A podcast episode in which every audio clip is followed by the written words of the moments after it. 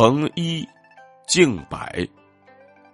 这个典故呢，最早出自《汉书·尹翁归传》，讲的故事是呢，西汉时期，大臣霍光受汉武帝遗诏辅政，担任大司马大将军，权势极重。霍光的原籍是在平阳。当时呢，他家里的那些人就仗着他的权势，经常会拿着凶器在市场上面胡作非为，甚至呢发生了很多次强行掠夺财物的情景。百姓们面对这些人是敢怒不敢言呐，地方官也更是不闻不问，任其作恶。后来呢，有一个名叫尹翁归的人被任命为了管理市场的官吏。尹翁归在年轻的时候呢，曾经做过牢狱小吏，他熟知刑法，同时呢又爱好武艺，剑术特别高超，在平阳地区呢特别知名。等到他到任之后呢，一直都是严格按照律法办事。霍家的那些底下人呢，早就知道他的厉害，从那之后呢，再也不敢到市场上面去作恶了。有一年呢。河东太守田延年巡视来到平阳，召见当地的官吏，尹翁归也在被召见之列。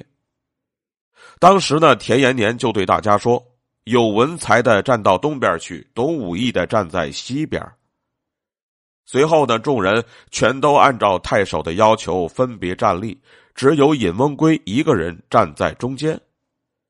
田延年呢，就问他。为什么不选择一边去站立？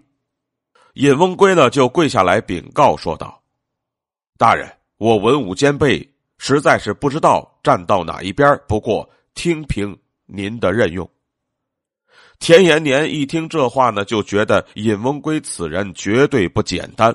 在经过一番谈话之后呢，确认尹翁归的的确确是一个文武全才。于是呢。就把尹文圭调职到他的手下去任职。尹文圭呢，也果然不负田延年所望，一直秉公办案，执法严正，这就使得田延年呢变得更加器重他。而正是因为正气卓著，尹文圭后来便被提升为东海太守。到任之后呢，他就发现那里特别不太平，便在所属的每个县全都建立起了部级档案。收录了各方面重要的材料，而且他一有空呢，就会认真阅读那些档案材料。正因如此，很快就熟悉了整个郡内的情况。当时呢，在郡里有一个名叫许中孙的豪强，经常呢鱼肉百姓，杀害无辜，远近的人对他都是恨之入骨。但是呢，由于他的势力太大，关系也很多。几任太守都不敢得罪他，正因如此，他就一直逍遥法外，为所欲为。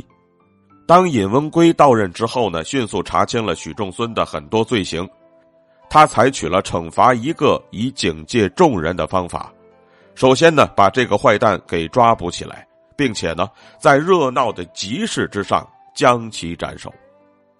而等到许仲孙被斩首之后呢，官吏和百姓们对尹文圭全都变得特别敬服，其他的那些大小豪强们反而变得胆战心惊，全都不敢继续作恶了。正因如此呢，尹文圭终于把东海郡治理的安定起来。